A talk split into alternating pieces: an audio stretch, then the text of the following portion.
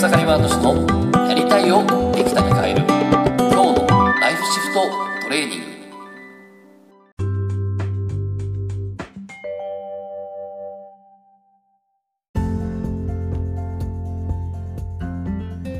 おかげさまでエクサヤマートシです。今日はですね、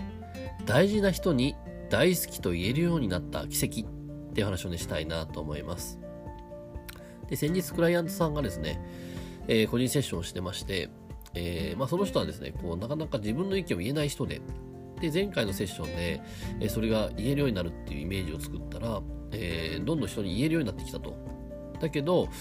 えー自分の意見を持った分、相手が自分と違う意見を言ってきたときに、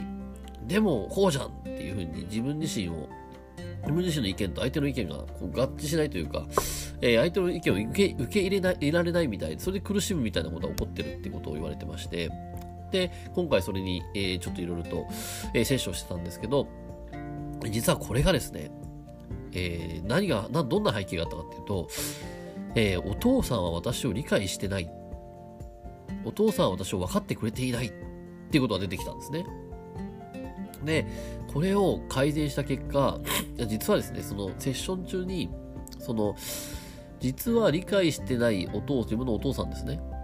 っていうのは、えー、そう、実は好きなんだけど、実は大好きなんだけども、ちょっと大好きって言ってみてくださいって言ったらですね、もうすごい泣き、泣き崩れまして、言えないって言うんですね。でお父さん大好きっていう風なのが潜在意識では分かってるんだけど、潜在意識で、そのね、実際にじゃあ、別にお父さんいないんでね、今シミュレーションで言ってみてくださいって言ったらもう絶対言えないって言ってですね、そのぐらい堅くなにこうお父さんを理解してないっていうお父さんをですね、受け入れてなかった方だったんですけど、でもですね、えー次のセッションの次の日、えー連絡が来まして、えーなんとご先祖様のお墓の前でですね、お父さんを抱きしめて大好きと言えたっていうね、すごいなと思いまして。で、さらにはですね、旦那さんにも、実は旦那さんもですね、同じように、えー理解されない、ね、理解してくれない旦那さんだと思ってたんですね。でもですね、最ね、その、えーそ、それからですね、こう、た頼んでもないのに洗い物をしてくれたっていうんですよ。何もやってないですよ。自分じゃ何もやってないのに頼んでないのに急に洗い物してくれたと。こんなこと今まで結婚生活一回もなかったと。でもそんなことも起こったって言ってて。で、えーじゃあ実際これ何かっていうと、まさにこの理解されない、理解してもらえない、分かってもらえないっていうこの思い込みが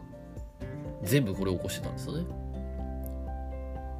で、旦那さん、旦那さんは理解してもらえないし分かってもらえないっていう思い込みがあったから、だから、えー私を理解しない行動してる。洗い物してほしいなと思ってるのに理解されないから、どっちにしろ、ね、言っても理解されないと思ってるから言わないし、うん。でもこれがどんどん取れてきた。で、実際じゃあこれな、な、なんで取れてきたかってとこだったんですけども、えー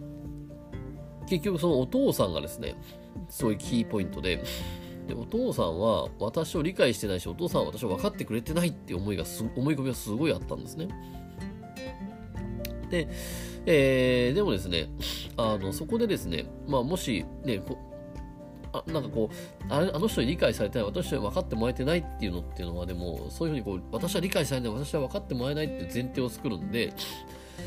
これによってですね、こう、本当にこうね、じゃあ、ね、例えば旦那さんに、私も全然分かってもらえないっていうことを起こしてしまったりとか、クライアントさんね、お客さんとかで仕事してても、なんかうまくこう、ね、こう一体感が出せないみたいなね、こういうことを起こしてしまうんですよね。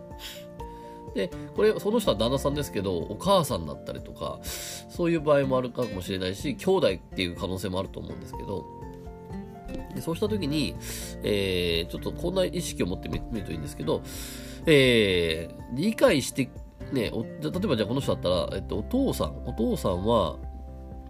お父さんは理解して、自分を理解してくれていたとしたら、あの行動はどんな意味がありますかと。で、お父さんが分かってくれようとしていたら、あの行動はどんな意味がありますか？っていう、ここをちょっとですね、自分自身振り返ってやってみるといいですね。で例えばそこの人は何やったかっていうと、この方は何やったかっていうと、えー実は父は数学の先生だったと。で、えー、数学の先生で、で、学校行くとですね、わ数学のね、数学の先生の娘だったら数学できるだろうみたいな感じで言われてて、そこら辺もちょっと嫌だったって言ったんですけど、で、同級生がですね、お父さんに数学を習いに来てたらしいんですね。で、私はもうなんかちょっと、えー、ね、お父さんから数学習うのも恥ずかしいしみたいな感じだったんですね。なんだけど、えー、時々習ったらしいんですけど、その時に、こう、お父さん数学者なのに、感覚で教えてくるんですね。そう。あの、普通ね、数学って言ったら、ね、まず式を考えて答えを出すんだけど、えー、式を考える前に、まずイメージで、その、なんとなくこれ0か1かいくつだと思うみたいな感じで感覚で答えを言わせてたっていうんですね。で、これが全く理解できなくって、そんなもんできるわけないじゃんと。感覚で答えなんて無理じゃんと思ってて、で、父は何を考えてんだと変な人だなってずっと思ってたらしいんですよね。でも実はこれ面白くて、その、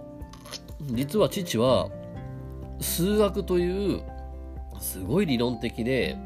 ね、こう、構造的なものっていうのをですね、感覚で教えたんですよ。実は、その、今、その方はですね、えー、こう、プロのデザイン、デザイナーとして働いてるんですけども、えー、実はデザイナーにとってすごく大事なのは、感覚で、もちろん理論的にね、その相手が伝えたいことを伝えていくっていうのは大事なんですけど、でも、ただただその理論を形にするんじゃなくて、やっぱり絵という抽象的なものを使って、えー、こう感覚的に感動を作るってことやってて、でまさにですね、実はこの、この、すごい、その父が嫌だったんですね。変な人だから。感覚で答えさせるなんて変だったんだけど、でも、今思えば、わ、お父さんはこのすごい人生において、この仕事においても大事なこの感覚を教えてくれたんだってことはすごく分かったんですね。で、もう一つ、えー、こう、なんか小さい頃全然お父さんどこにも連れてってもらえないって聞くことがあったけど、なんか一回だけそのギターの演奏会連れてってもらったらしいんですよね。で、なんで私な、ね、なんかギターに連れてってもらえるんだろうみたいな感じで、うん。で、そんなこと思ってたんだけど、でも実は、その、ギターに、ギターに連れてってもらった時に、その時すごいギターに感動して、で、実は高校の時にギター部に入ったと。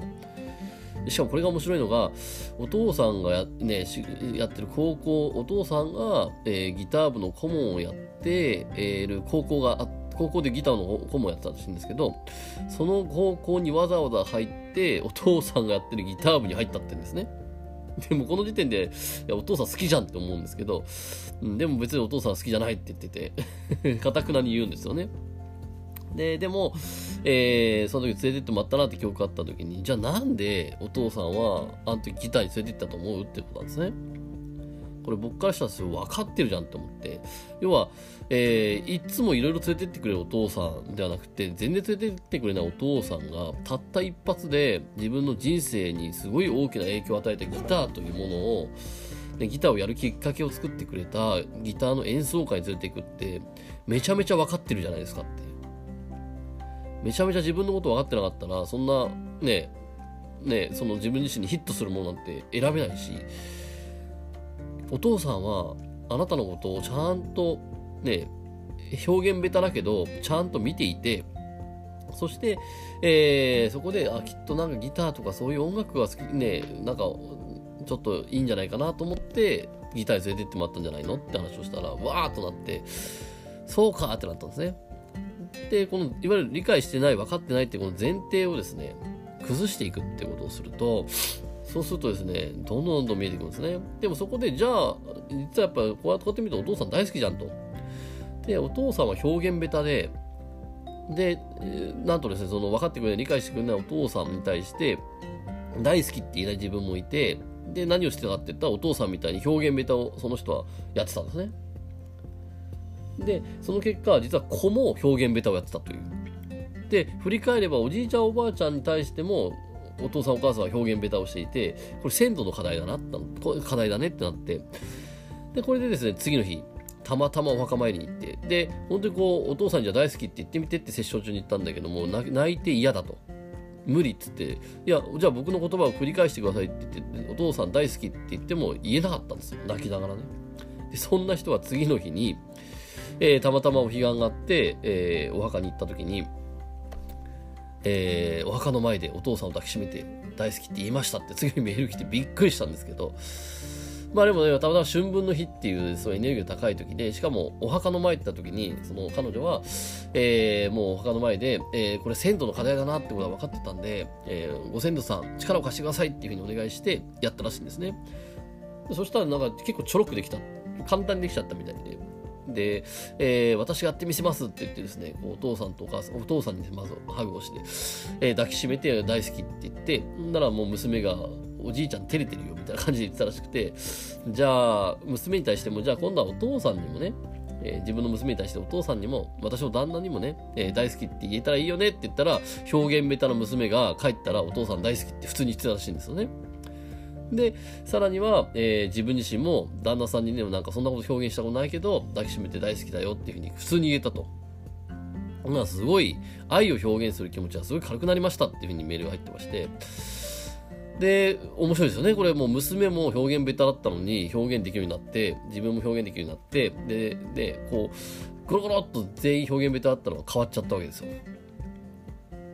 で、こんなことが起こったりするんで、いかにこのまあ思い込みっていうのは強い、強いなっていうところあると思うんですけど、まあ、まずですこ理解してもらえない、あの人は分かってもらってない、あの人は理解されてないっていうね、ことがあったら、えー、もし理解してたとしたら、あの子はどんな意味があったのかなと、分かろうとしてくれたらどんな意味があったのかなって、これをやると、えー、こうやってですね、えー、ゴロゴロゴロっと本当にもう一気に変わってしまうってことが起こるんで、いや僕も感動しましたけど、ぜひやってみてください。それでですね、本日も楽しんでいきましょう。ありがとうございました。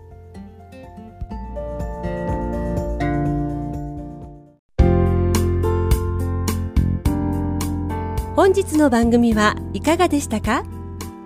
番組ではご意見ご感想をお待ちしております。ウェブ検索でひらがなで草刈正俊スペースポッドキャストと検索。一番上に出てくる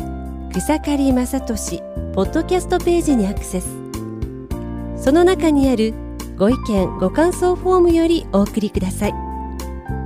それでは次回もどうぞお楽しみに